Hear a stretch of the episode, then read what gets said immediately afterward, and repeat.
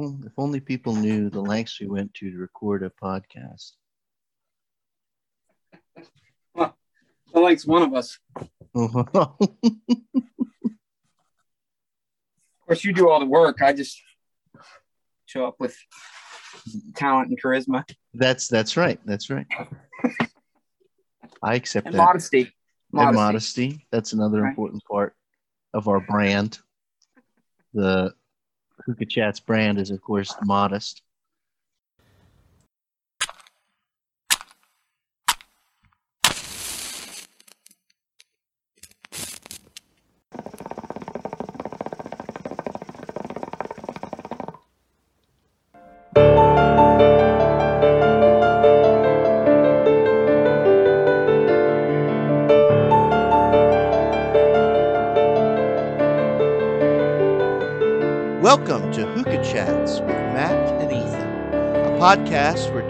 Friends catch up and talk about whatever nerdy stuff comes to mind, usually over hookah.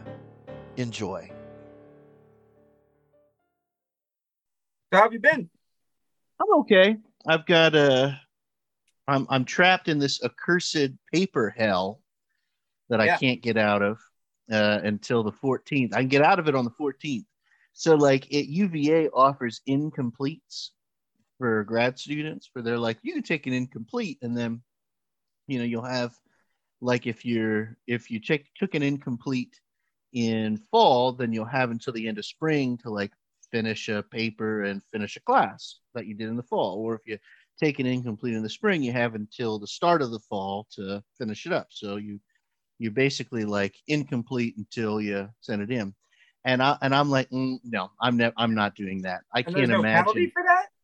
There's no penalty for it. You just except- kick back a deadline as long as you want. well, except you know, it's not quite as long as you want. what ends up happening is is like if you take the incomplete, that's fine. Uh, but then you have until like the next semester to resolve it. And if you don't resolve it, then you just sort of fail. Yeah. Like like it's just it's just it. It's over. And and the pro like it exists mostly for grad students because grad students theoretically are also functioning human beings that like have you know that might have a side job or might have families or you know whatever. And that's why grad students have it. I'm like that's cool.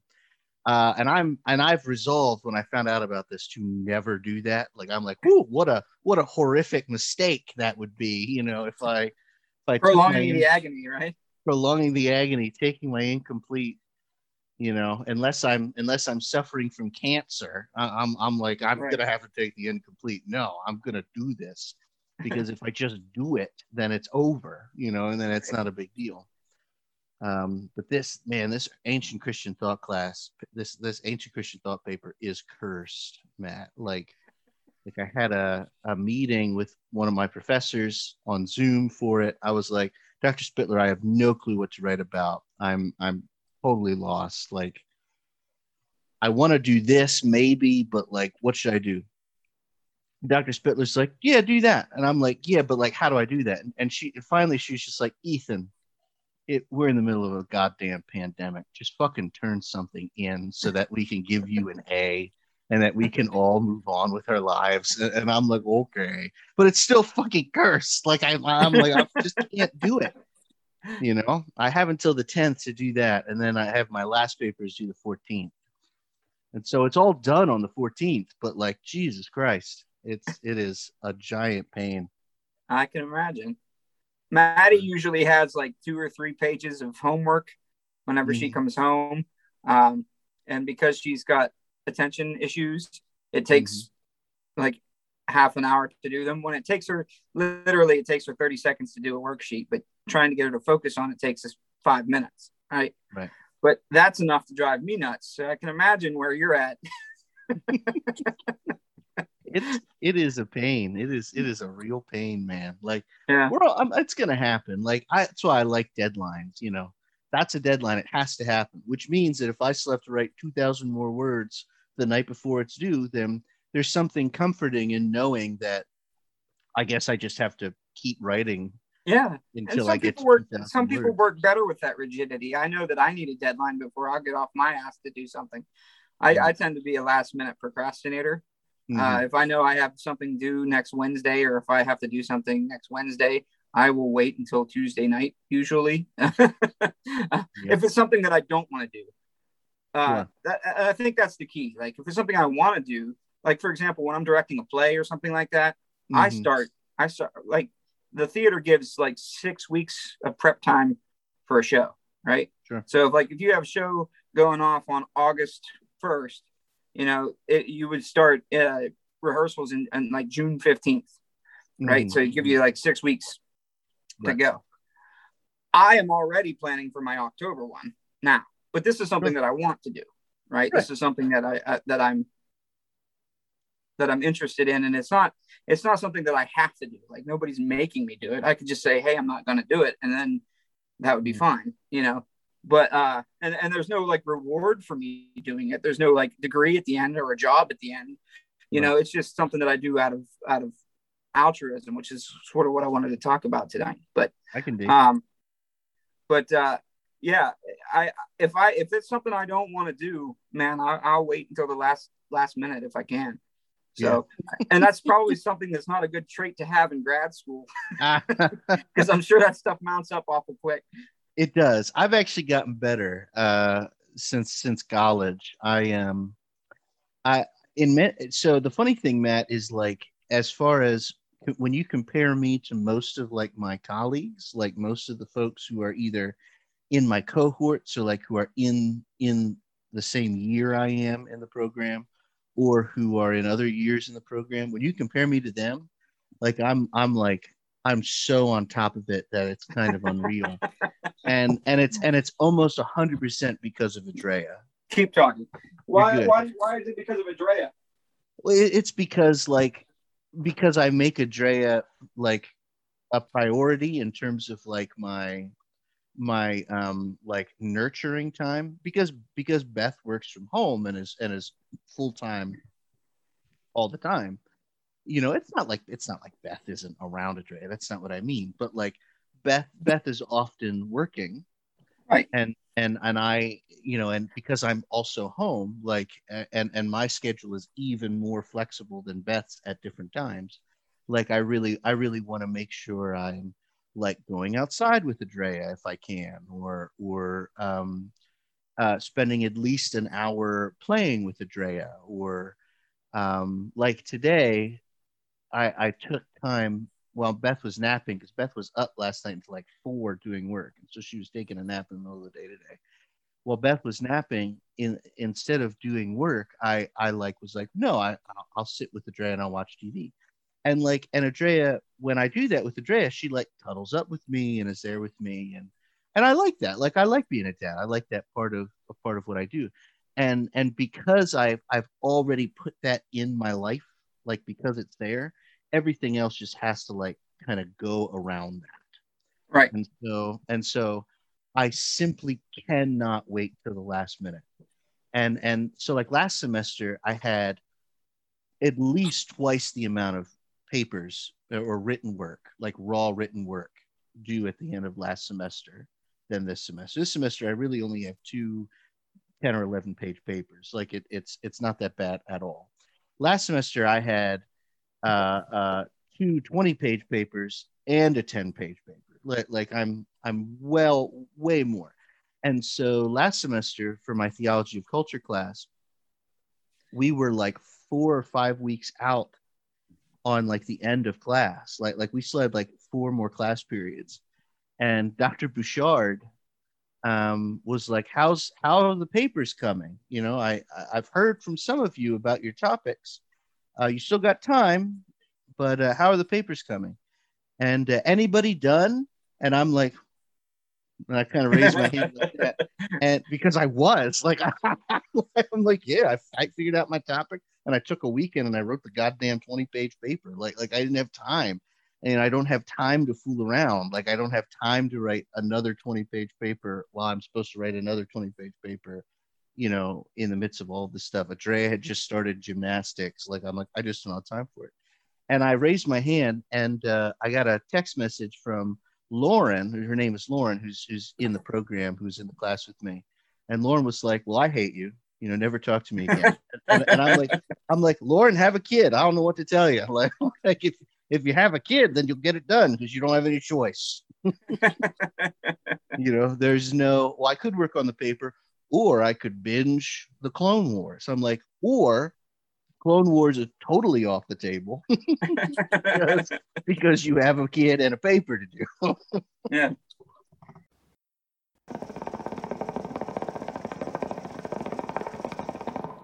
So I've been building Maddie's tree house, right? The Yeah. the Taj the Tajma tree house.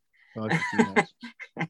and uh you know it's expensive and it's it's it's hard work and uh you know I I'm I'm not really enjoying it um but I'm doing it I'm doing it for her you know I Mhm. uh I put together her trampoline finally it's all set up so she We've can go out there and bounce around and I and I was thinking you know why do we why do we do these things? Where did where does this where does this altruism come from right?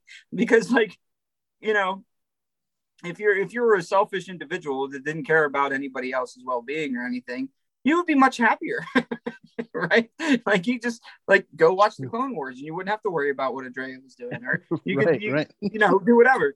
So like where does this where does this altruism come from? It doesn't really it, it doesn't really exist in the same way in nature i, mean in Mhm. non-humans i mean you have cooperation for the you know uh advantage of of survival but you don't really have true sort of altruism right Yeah, yeah. um, when you have uh, a, a, a worker bee, right?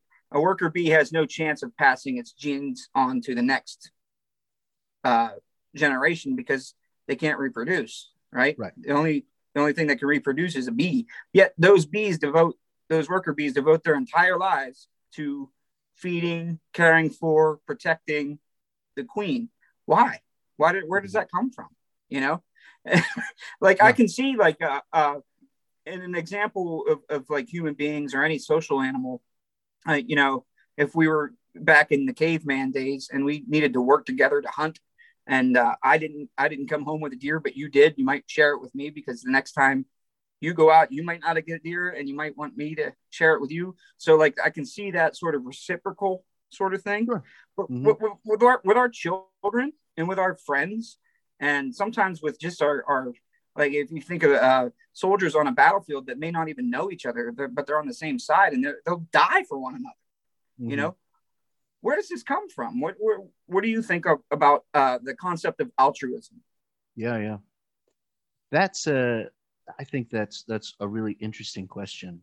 I I have a lot of ideas. The very very very first thing that comes to my mind, I don't know why it's the first thing, is I'll, I'll grab the book. Is a uh, there's a, a a Russian philosopher that's on my list to to read because he's he's uh, there's a lot of public theologians who are interested in him. He himself was not a theologian or a Christian, but Right. but he's this Russian philosopher from the very late 19th, early 20th century. His name is Peter Kropotkin. I swear, if you just hold up a book that says Peter Kropotkin, I'm going to slap slap you. What did you say? I missed it. I said, I swear, if you just hold up a, a, a picture of a book that says Peter Kropotkin on it, I'm going to slap you because it would just be like Plato and Superman. Man yeah, exactly, exactly. Man of Steel. His name is it's Plato. Oh, what kind? The Timaeus? No, no, just just Plato. Well, No, maybe it was a book about Plato. It could have been a book about It could have been just a, a book about Plato, written by somebody else, and they titled it Plato. That's you know what? I'm wrong. Man of Steel is the greatest movie ever made. Like, like you're right. You convinced me, Matt. Man of Steel's the best. Oh shit, that was easy. My my uh quick, very very quick Man of Steel story. Um, Leanne, my si- my sister is my sister's name is Leanne. Wonderful, brilliant lady. Leanne, if you're listening, I'm sorry for telling the story. But Leanne's Leanne's very first She's not. Don't worry. I'm, I'm not I'm not quite that it. Sorry. Leanne's very first boyfriend. I won't say his name. Uh, he was an absolute asshole. Just just uh, my sister didn't start dating until college. He was just he was just this absolute just douchebag on every conceivable level. Re- did really terrible things, but was good at hiding it. And and because this is her first boyfriend, like I I kind of decided I was like, you know, I'm I'm really to try to like give this guy as much of the benefit of the doubt as I can because like Leanne doesn't date, you know, and and she's dating this guy, and I trust Leanne. Like like let's do it. And so I went out with it to a bar with him on Leanne's 21st birthday, and I was there. Jory was there, and Nick was there, um, with them, with us, and uh, and I was like, "Sir," I, I won't say his name. I was like, "Sir, um, what kind of what kind of things you what, what what are you into and and i'm the only one talking to him. Jory and nick are in full like like if you fuck this up i will kill you in this bar. Like like they're in that kind of mode. Like they are because they've known my sister since you know i've known nick and jory since i was like in elementary school. So they've known her right. for a time. And uh and and her boyfriend's like well, I'm glad you asked because you know Leanne tells me that you're you're really into superheroes, and and I and I feel I feel Jory and Nick's physical form kind of go like like like oh God I don't like where this is going, and and I'm like I'm like it'll be fine. I'm like yeah I like superheroes you know like you know I, I'm a Batman fan I enjoy Batman. And he's like well you know my favorite movie is Man of Steel. and and Nick and Nick was like, mm-hmm. like he's he, he, looks at me and he, he's he's like he's like get he's he's like sending me a vibe like get this motherfucker out of the bar now. like like this is we need to get him out of here. And, and and I'm like, oh Man of Steel. and I gave him the benefit of the doubt. Uh turns out he was he sucked. So Man of Steel, Man of Steel's bad too. Anyway, well, that was a lot yes. of build up for a lot of build up to not capitalizing anything. So, so P- Peter Kropotkin. This is the book. Right. The book is called the book is called The Conquest of Bread by Peter Kropotkin. Peter Kropotkin okay. is an is an anarchist uh, mm-hmm. and a and a Marxist. Um, they go together, I suppose. And and one of the things that he does in The Conquest of Bread is that he he uh, he's very familiar with Darwin and so, so mm-hmm. Peter Kropotkin, part of his thing is that he he studies Darwin, and uh, he has a sort of a, a, an interpretation of Darwin. He kind of offers that um, uh, um, based on Darwin's sort of raw data, like based on his findings, you can sort of interpret Darwin's findings in a different way than survival of the fittest. So like on uh, now, survival as you I'm, I'm sure know, survival of the fittest isn't like social Darwinism, right? Like right. social Darwinisms right. are are of course a bunch of bullshits, you know, stuff. Right. But like those those eh, those uh, those organisms that are best adapted for survival in their uh, environments will survive, and those that are not best adapted will not. And then exactly. those that will pass on their genes that are properly, you know, suited for their survival survival. Mm-hmm yeah, that's it's it's a pretty simple concept. Right.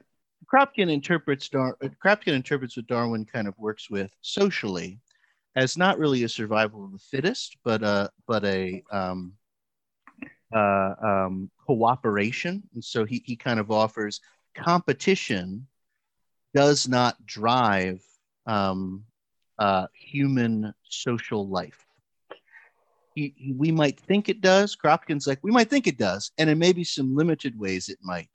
But but the primary driver of human social life, Kropotkin would argue, I'm not here to defend Kropotkin. This is just what comes to my head, is cooperation. That that right. at the end of the day, what what has caused human life to exist? It's not our brute strength. It's not it's not even our brilliance or our ability to adapt. It's it's uh, the cooperative, altruistic, we're in this together sense that human beings um, seem to develop even around the time when we're just hunting mammoth. Mm-hmm. You know, like where where we're looking around, we're like, man, the only way we can all eat is if all 20 of us decide to hunt this mammoth together. Right. Um, and and for Kropotkin, this is this is sort of like the key thing for human development that that cooperation, that that competition, like like a hardline competitive mode of human, a way of human like a way of thinking surrounding like human societies, might actually lead to the degradation of human societies. Kropotkin's got fascism in mind, you know, and, mm-hmm. and where, where he sees in in a sort of a fascist, like anti-communal way of creating human society, he sees like, or or really more specifically, he has the czar in mind, not really fascism, but because he's Russian in the early 20th century. So he's got he's got sort of the czar in mind, where he's like, yeah, this whole this whole idea that there is this sort of competitive hierarchical way of thinking about our our, our society might end up killing humanity because right. what has actually driven humanity is is our cooperation together. Um, so that's the first thing that comes to mind for whatever reason with altruism, which is odd because it's it's a non-religious, non-theological take. Well, I mean, I, I'm, I'm there has to be uh, a religion or a religious sort of theory or context behind it because if you think about like uh, if you think about just darwinian evolution right let's mm-hmm. say let's say you have a set of uh, of of 10 species 10 10 people let's say we have 10 people right mm-hmm. mm-hmm. five of them are altruistic five of them are selfish. Right. Right? So if if the five altruistic ones help out everybody even at their own expense eventually they're going to die out and the selfish ones are going to survive.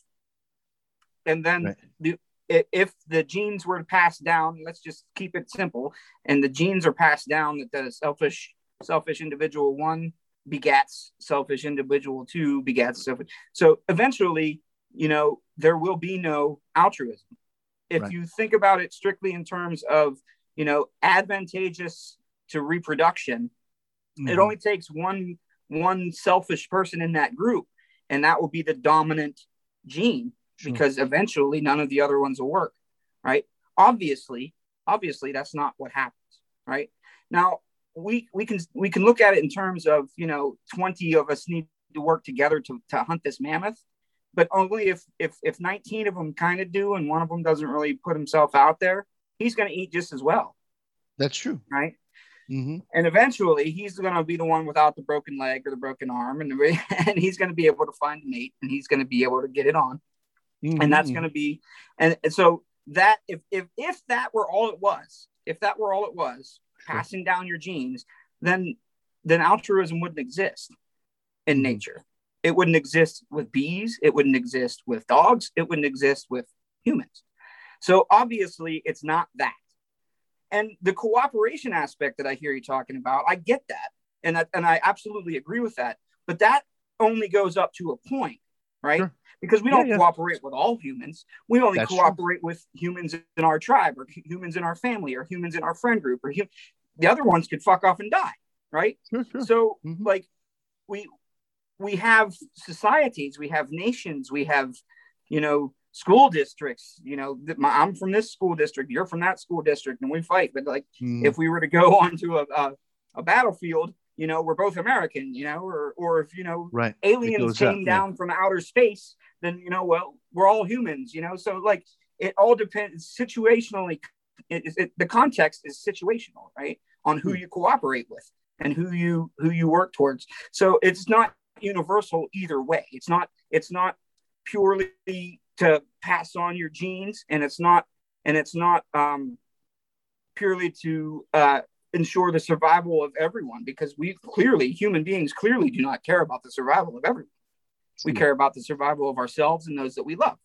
Right. and it's and it's part of what i was talking about with with us and our if there's a if there's a biological driver for your genes to to take care of your offspring you know then there's something greater than yourself that that is hardwired into you all, all creatures that that um, will make you run out in traffic to save Adrea, you know sure yeah, at yeah. your own expense because you can't pass on your genes anymore if you're dead you know in in a in a in a cold darwinism way of thinking you could say well i'll just make another Adrea.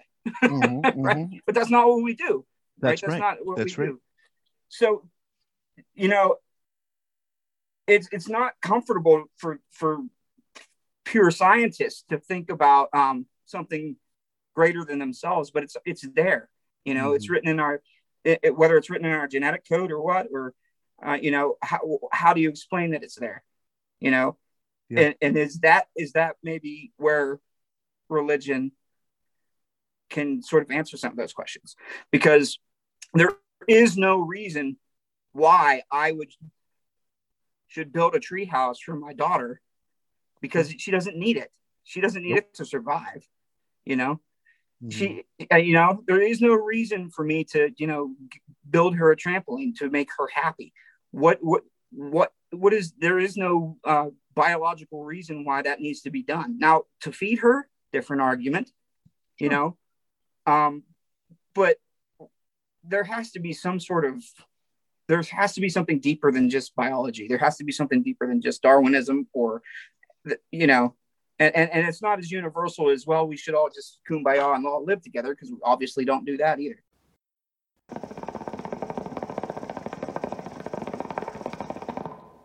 what are your thoughts on that Yeah, yeah.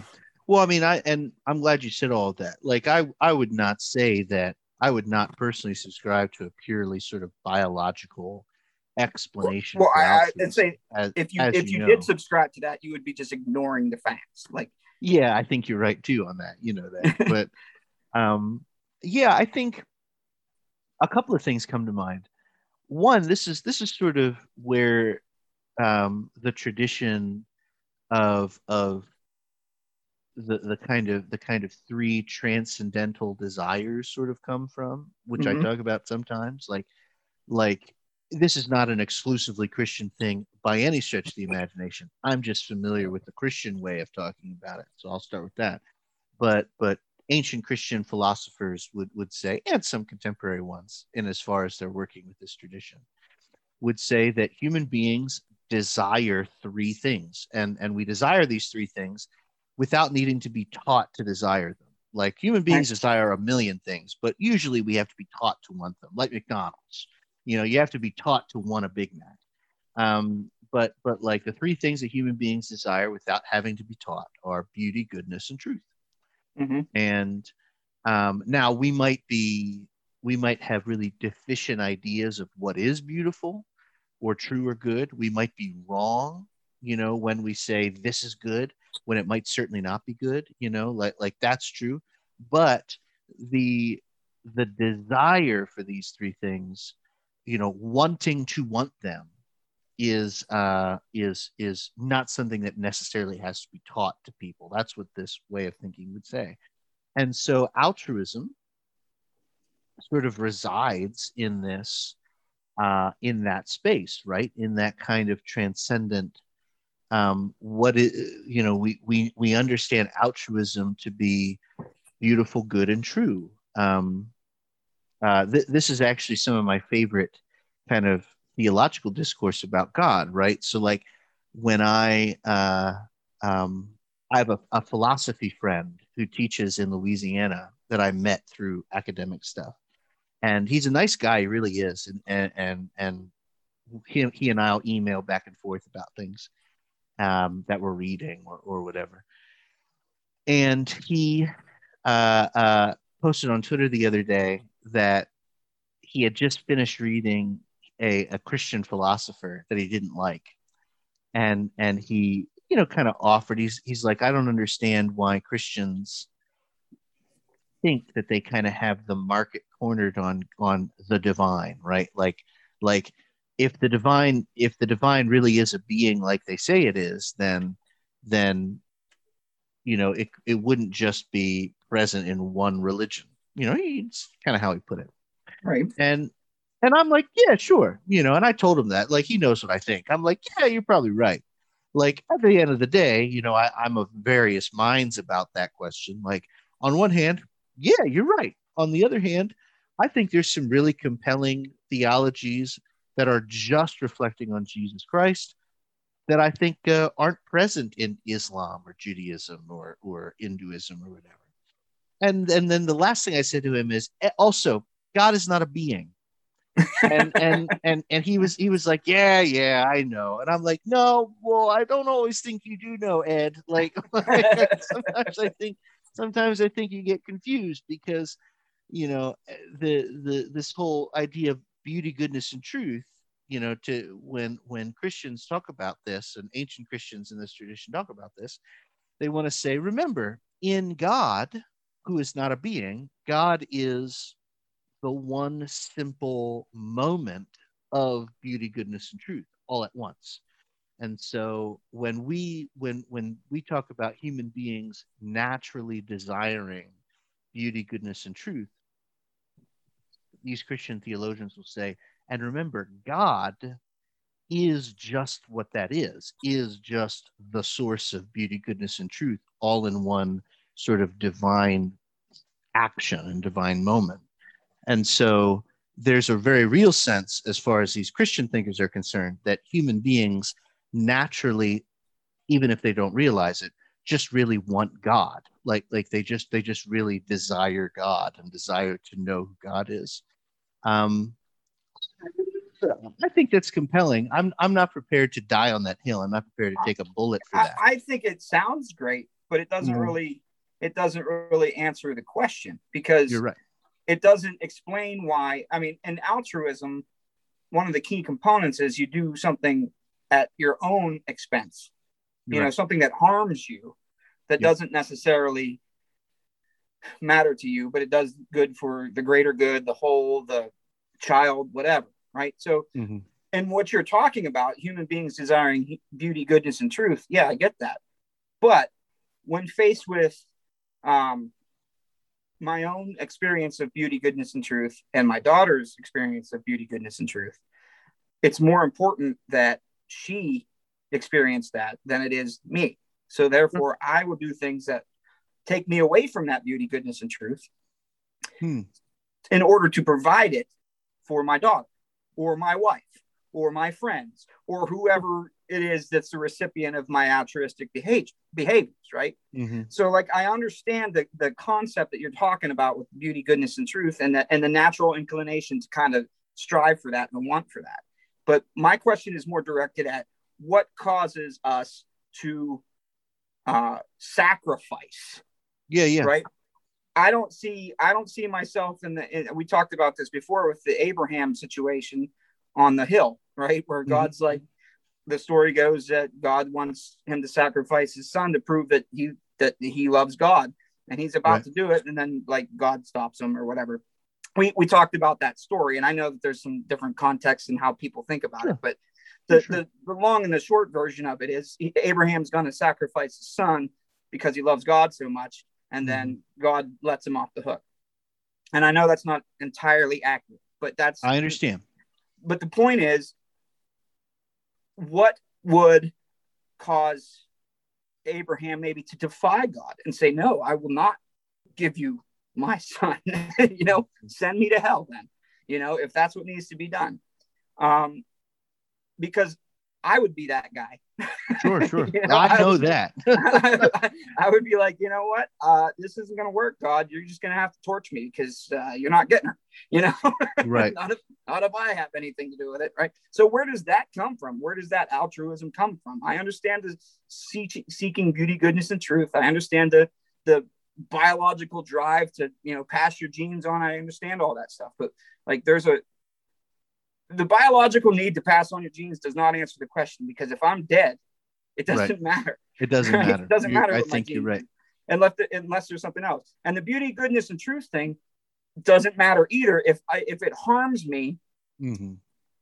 uh, to to uh, to not provide for well, uh, I guess maybe maybe then therein lies my answer because it's. I think I think that's where I was about to go with. It. I might, might have just talked myself into it, but go ahead. Yeah, yeah. There, there's a sense then. What what you're describing then is so so. Here, here's two things in my mind.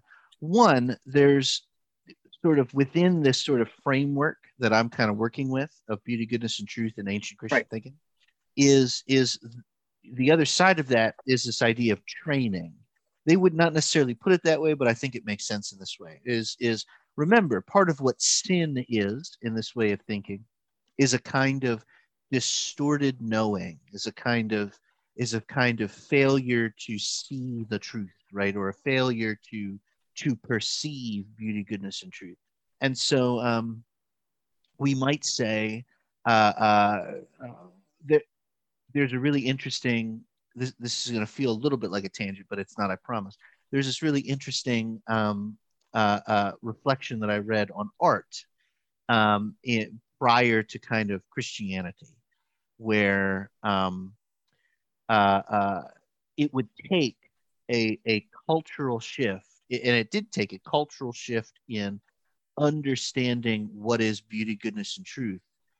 Um, to you know, for there to be artistic renderings of a broken, beaten, crucified Palestinian, mm-hmm. and have that be considered good. Like right. that is beautiful. That is good. Now, there, there's a sense in which um, uh, this is why Nietzsche is actually secretly a beloved sparring partner for a lot of theologians after Nietzsche.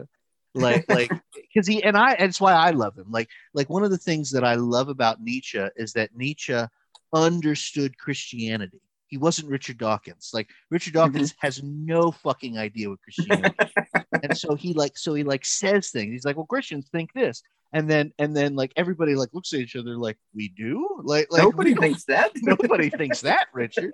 But Nietzsche, Nietzsche's like, ah, but I know what Christians think, and I know how this works, and and he did, and that's yeah. what made him kind of scary. Like like because he like got it and and one of the things that Nietzsche Nietzsche kind of offered was was he's like Christianity is sick. It's this sickly slave religion that inverts the the the, the how things are supposed to be mm-hmm. instead of realizing the truth that that health and and power and and and might and intelligence and genius those are all good you instead, you fucked up Christians, try to convince the world that poor people are good. and and everybody's like, yeah, you got it. That's right. Like you're right, Nietzsche. You know, that weakness is good. And everybody's like, yeah, Nietzsche, that is Christianity. That does, that is what Christians, at least classically, want want to, to tell the world that that part of the training that that Christianity sort of offers, part of the way in which Christianity tries to convince or to transform human life is by uh, what we would call a revelation and and mm-hmm. and not the book of revelation but god's divine revelation is um, god is most fully god on earth in the form of a poor palestinian jew who gets murdered mm-hmm and and not in the form of Caiaphas the high priest or Pilate the governor or you know Nicodemus the rich man like mm-hmm. no that's not God doesn't look like any of those things the truth is God on earth looks like a weak broken Palestinian Jew mm-hmm. oh and so with that in mind we're then sort of trained to kind of see the good the beautiful and the true in a very different way. And so when you when you kind of bring up, you know, w- when you frame altruism initially, um, a few minutes ago as as the sort of sacrifice of the beautiful, the good, and the true in my life for the beautiful, the good, and the true in another life. Um, a a uh, uh, somebody sort of in this tradition, me or my my boy Gregory of Nyssa, you know, if he were here, he, he'd be like, no, Matt, don't you understand? You have, you are searching for the greater good. Right. Your, your desire is been trained to see um, where is the more full beauty? Where is the more full truth? Well, the more full truth is in the laying down of my life for, you know, for the good of the more vulnerable, whether that more vulnerable is my my young child or um, you know in the case of of maybe the political world of of the least of these or mm-hmm. or whatever and where did you learn that gregory of nyssa would be like well hopefully well actually gregory of nyssa wouldn't say hopefully you matt have learned that from the movement of the holy spirit in the world who is communicating the true gospel of Jesus Christ to you. And you'd be like, fuck you. And he'd be like, I'm Gregory of Nyssa. You literally cannot argue with me. I am too smart. He's that smart.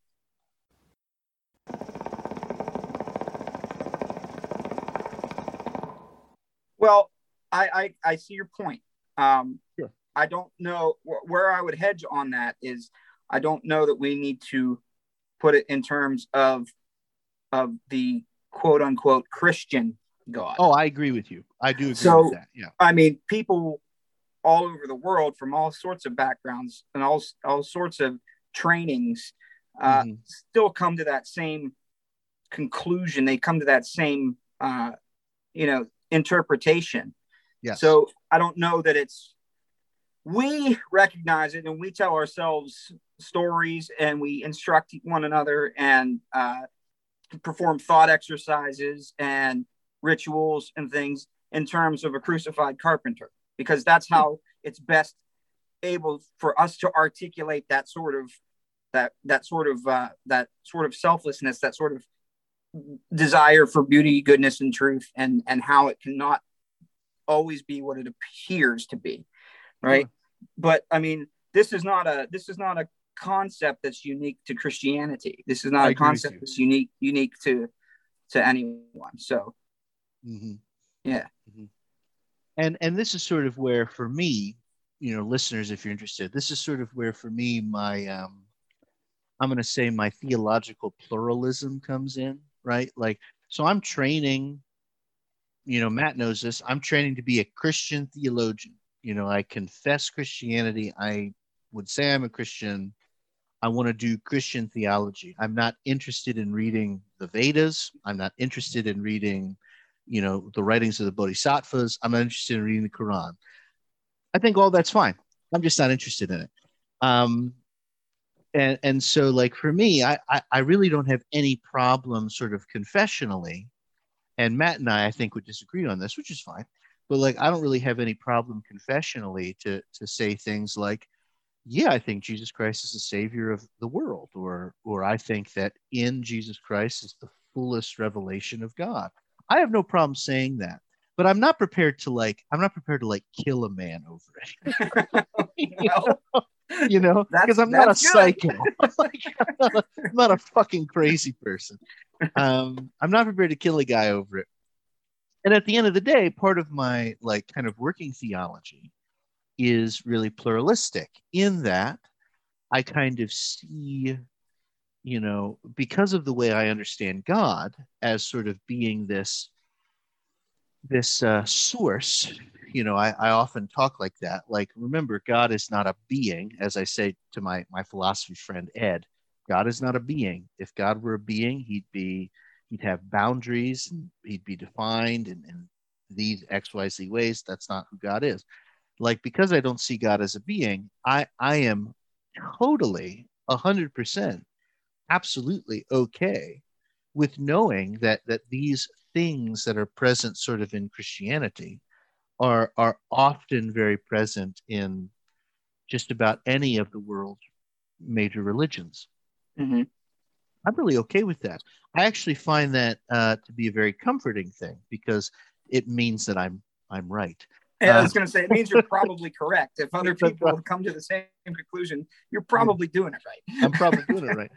Um, and and I'm able to hold these two things in tension mo- mostly because uh, I, I kind of view what sort of happens in Jesus Christ as a thing that does not really need um, the world's consent over. You know, Right. I, I see this more as a as a this is sort of the decisive action that God takes, and and the reason why all of the all so many of the world's religions and and even so many of of, of the non-religious of the world are are able to see these things and and understand these things is, is ultimately because these things are are sort of baked into the way creation works. Um, i just wrote an essay uh, for one of my classes matt. I just had to write five pages but i just wrote an essay on need. I've been talking in and out about about this topic for a little while. And one of the things that i i think is really true about creation is uh, is that created life biologically socially mentally is sort of uh, predicated on need. And all i mean by that is is that is that we as beings um, are not self-sufficient. We have needs.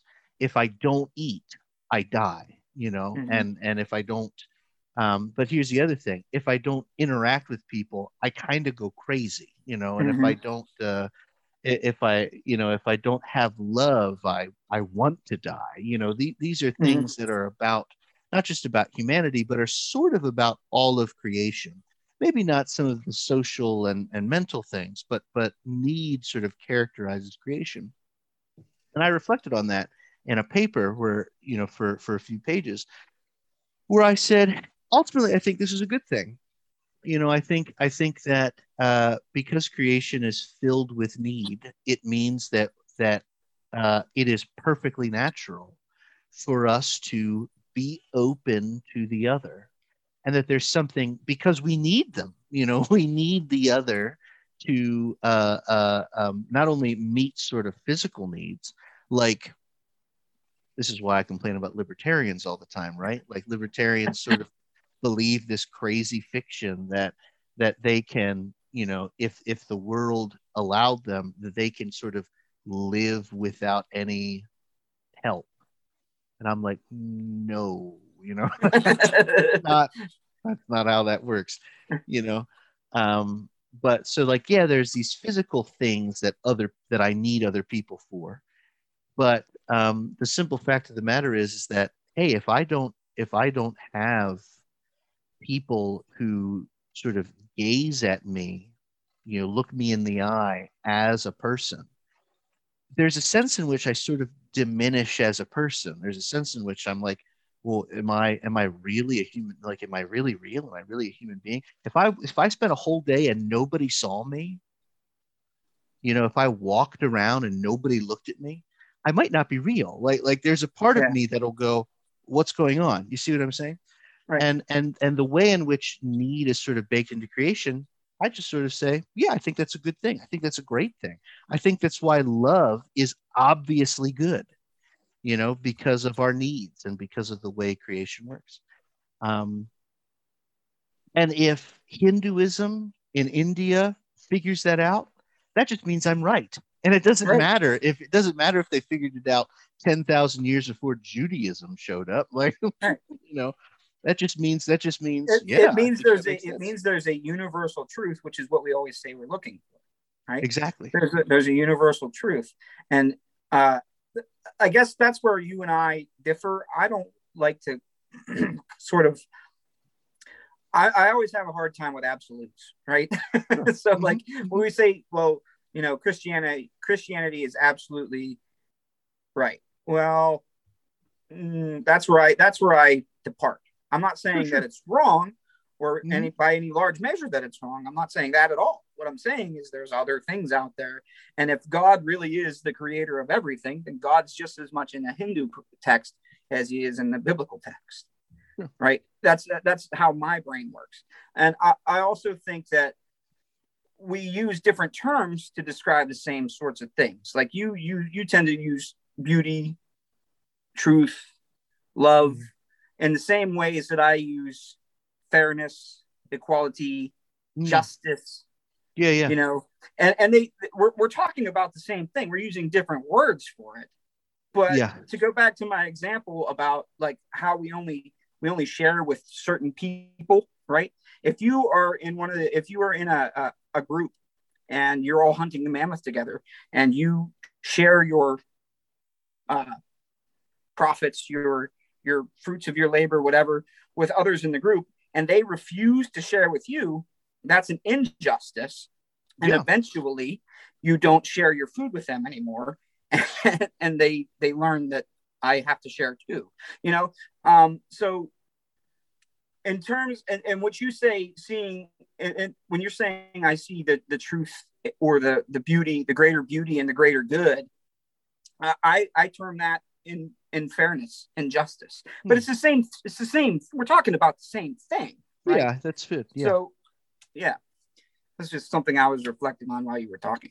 So, No, and I think I think that that's an important thing to say because I, I think you're right. I, I ultimately really do. I think that I think that I might be using um, a, a, a different set of myths to talk about that, you know, which I think is not a bad thing. No, but I mean we got to talk about it somehow. So yeah exactly you know we're just reflecting on it in a different way uh, and i think this is really good so like i i'm not necessarily really interested in this you know for myself like i'm not interested in like writing this but like i think this attitude is is important to have when when we're doing you know interreligious dialogue or like when we're when we're even when we're trying to talk across the aisle politically right like yeah, a- a- racially, politically, religiously, whatever. I mean, anywhere it- that we we're divided, we need to have this understanding.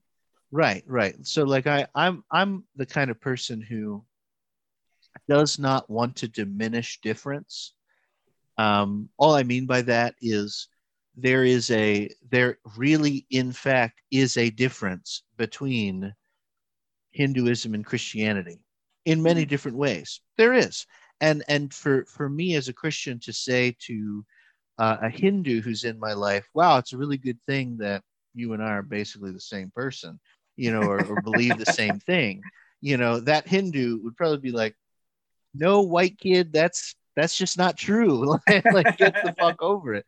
Um, so I'm a big believer in that. But at the same time, for for us to be able to have a sort of a common uh, set of dial, a, a common goal, a common set of goals, a common way of being able to kind of talk and and or or even to put it another way, a common desire for translation, I think is really good. My my first public theology professor, Dr. Rick Elgendi. Rick, if you're listening, He's not. you you can come on the podcast if you really want to. I, you, you- might think Matt's fun. I don't know, like, but he's Rick. Rick's been on what the hell is a pastor, so you you know a little bit about Rick. Yeah. But but like one of the things that I learned from from Rick, you know, when I was in seminary, was Rick. You know, Dr. Elgendi was a real big believer in this sort of difference thing, where he where he was like, he he was kind of like, hey, please do not look for you know do, do not try to find opportunities to diminish the way people of other political persuasions races religions theological perspectives are different from you. Difference is a good thing. It doesn't it doesn't necessarily mean bad. It doesn't necessarily mean conflict. It, it could just mean an enrichment. It could mean a good thing. Um, but and he's like but uh, one thing that maybe we should all work on figuring out is how we can share virtues. So, like, that was one of his rules in class. He was like, I'm not interested in un- and conformity in thinking. Like, I'm not interested in any of you agreeing with me or with each other when we're in public theology. But I am interested in all of you practicing patience Mhm. you know, I am interested in all of you practicing hospitality or all of you practicing, um, you know, love for each other. Those are virtues, you know, that, that, um, are, are things that we should be able to practice together as, uh, as a community, even if we disagree and are different in many ways and that has really stuck with me because and and has helped me kind of think through how I did things as a pastor and how I will hopefully do things, you know, continue as a pastor in this new way of, you know, in this new appointment. And it's also like really affected me and how I do like politics locally. It hasn't really helped me in my relationship with Senator Ted Cruz. um, but you know, Well, I- you I- see, but the, you see, therein lies therein lies the rub, right? I mean, it's one thing to say that we're all looking for truth or justice or you know love or fairness, whatever, however you want to term it, but certain people's definition of those things are not the same. right. they're they're just not the same. Like Ted Cruz's idea of justice is not my idea of justice. You know, Hmm. and no matter what what terms we use or what how much communication we have with one another or how much patience we have with one another how much we respect each other and listen to each other's uh, you know opinions on things we're not pulling on the same rope you're right right so i mean there that's where your division comes in that's where your that's where your uh, competition would come in sure if we were mm-hmm. talking mm-hmm. darwinism right mm-hmm. because we're mm-hmm. talking mm-hmm. about one thing versus another thing we're not talking yeah. about those things in which christianity and hinduism are alike we're not talking about the ways that they that they kind of harmoniously describe things in different ways. We're talking about a hard and fast opposition to a value, mm. right? So, yeah, that's another interesting caveat. it, it is, and and and you know, we're we're approaching sort of the end here. This has been a really yeah. cool conversation. I'm glad you brought this up. I did not expect uh, not that I, I mean, I always expect to have a good conversation, but I didn't expect to make make have you make me use my brain in this way, which is a good. well, thing. we could talk about Superman next time if you want. I could. No, man, that's okay. I can explain Superman. to you why he's the greatest superhero of all time. But yeah, well, okay, you could if you really wanted to. Um, but then, but then you'd. but let's wrong. stick with altruism for now. yeah, yeah. Uh, uh, this is why I think this is why a turn or a pivot to virtues is, I think, really important. And I really do like if because you're right, there are there are hard and fast kind of brick wall style differences between groups of people, political groups, religious groups, theological, whatever. And and to diminish those things i think is uh was is frankly a lie. You know, yeah. it's like, like let's just not why are we pretending you know?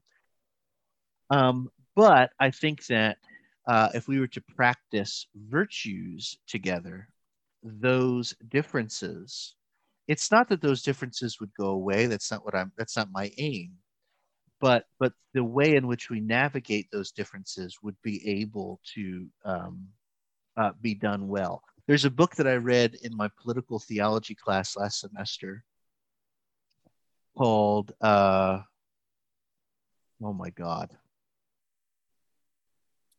I'll I'll edit it. In. I can't I can't believe you've forgotten a book that you've read. There's been only been what, 200 of them this semester. I'm I'm re- I'm drinking vodka. I don't um, remember what I read yesterday, so uh, uh, don't worry fair. about it. that's fair. Um, called Democracy and Something fuck, I can't remember, but it's by a guy named Jeffrey Stout. And Jeffrey Stout, he wrote this book in 2006. It's probably, of all the books I've read so far as a PhD student, it's probably the book that has had the biggest sort of impact on me in terms of how I, I think about politics now. So much so that you can't remember the name. Sure. I know it's crazy, isn't it? um, I remember a lot of what's in it. Yeah. Uh, but but one of the things that Stout really tries to hammer home in this book is that democracy is a practice. Is that is that the practicing of dem- it's not it's not like a it's not like a given. Like I think he's right. like as Americans we're sort of trained to think that that our systems are sort of given. Like, well, this is just how the world works. Yeah, know? they're just like, like, an inherent an inherent truth, and they're not. Right, they're, they're not. Like it, it, they they only exist insofar as we practice them.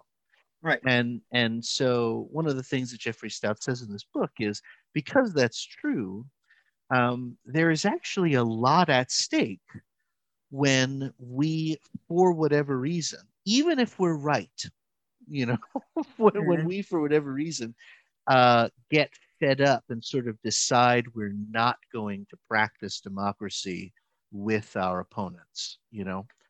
Um, Jeffrey Stout wrote this book in 2006. I'd be really interested to see what he would say if he were to write this book now. How, how mm-hmm. if, it would change at all, it might not have changed at all.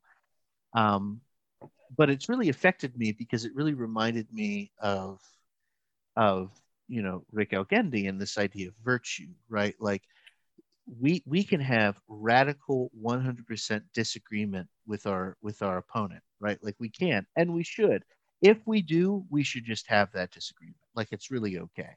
Mm-hmm. Um, But if we are uninterested in practicing virtues with our opponent, then we're about to enter into a really anti-democratic, really scary space where where now it just sort of becomes holy war, Mhm. where now it becomes you know total war, and and Jeffrey Stout really talks that way, where he's like, disagreement is important, but if we've decided to throw democratic process out the window, if we've decided to to treat our opponents as not just our opponents, but but as sort of antithetical to our lives, as, as sort of not a part of our lives anymore, as an enemy. um, as as a full out enemy, then he's like, then get ready because that's not nothing Right. The more the more we do that, the less democratic our society will be, and you do not want that. Yeah. You might think you want that, maybe, but but you but you do not want that. You do not want a scenario where um, you are are not represented or you are not uh, or your voice or anyone's voice is not really treated as a part of the conversation now i think that I, I- think that that's that's really affected me because I think that that's helped me sort of see um, anti-democratic voices on the right for what they are, but it's also helped me see anti-democratic voices on the left a little bit more. Like I'm I'm a pretty I'm a pretty far left person. yeah, no see- shit. I know you know that. but since reading since reading this book and since sort of considering it these ways, I've uh, it's not that I it's not that I've gone less to the left. It's that the the sort of uh, I'll say it this way: the sort of authoritarian flavors Mhm. my politics, I've really done a lot to bleach out. Like I'm Right. like, I don't really want that. You know, like Right. trust me, I really want universal everything. Mhm. you know, I do, but I'm not prepared to do something undemocratic to achieve that. Right. And I think I think I, I think I'm well, I've always been pretty much a centrist as it is politically. But I think that's why I sort of had such an affinity for for for law, right? Yeah, yeah. because what what I hear you talking about when I, when I, when you're talking about the importance of the democratic process, when you're talking about the importance of communication, and there will be hard and fast brick wall opposition, like you mentioned, but what you're really talking about is damage mitigation, right? You're Mhm. talking about, you know, we still need to survive together as a society. We can't let everything become uh, an us or them sort of Yeah. thing. So the democratic process is it protects that and it provides that sort of damage mitigation, right? Where we can have these we can have these differences, be they political or moral or whatever, we can have them without, you know, burning the whole house down, right? And the Mhm. law, for me, the law is a framework in which we all agree um, these are the rules, right? And that's a comforting uh, thing for me to have that sort of that sort of structure, that sort of discipline, where you're only allowed to talk for two minutes, and then that guy's allowed to talk for two minutes. It sounds kind of arbitrary, but really, it's the sort of it's the sort of damage mitigation that we're talking about, what you, you- that you were talking about. Only this is codified. This is this is written down and agreed upon, and that's that. You know, and Mhm, I like mhm. that kind of uh, authoritarianism, maybe, where it forces the democratic process on groups. Sure. Right. Um, I think that's a comfort to me. Um, no, I, I don't always agree with it, but you have to you have to play the game, right? You can't change the rules Yeah. of the game. So, uh, yeah. So we're, we're two different ways of saying the same thing again. hmm hmm Let me let me try to make a connection. Yeah. And then and then let's wrap up. Um, I think what's what's interesting about the sort of pivot towards democracy that we're doing right now is that there there so we spent some time talking about virtues. One Right. of the one of the theological there's a theological movement in the late 90s called post-liberal theology, post-liberal and and that does not mean conservative there's of course conservative theologies but but post liberal theology is a mode of of thinking theologically that that attempts to sort of get beyond kind of like the liberal the liberal democratic um, tradition.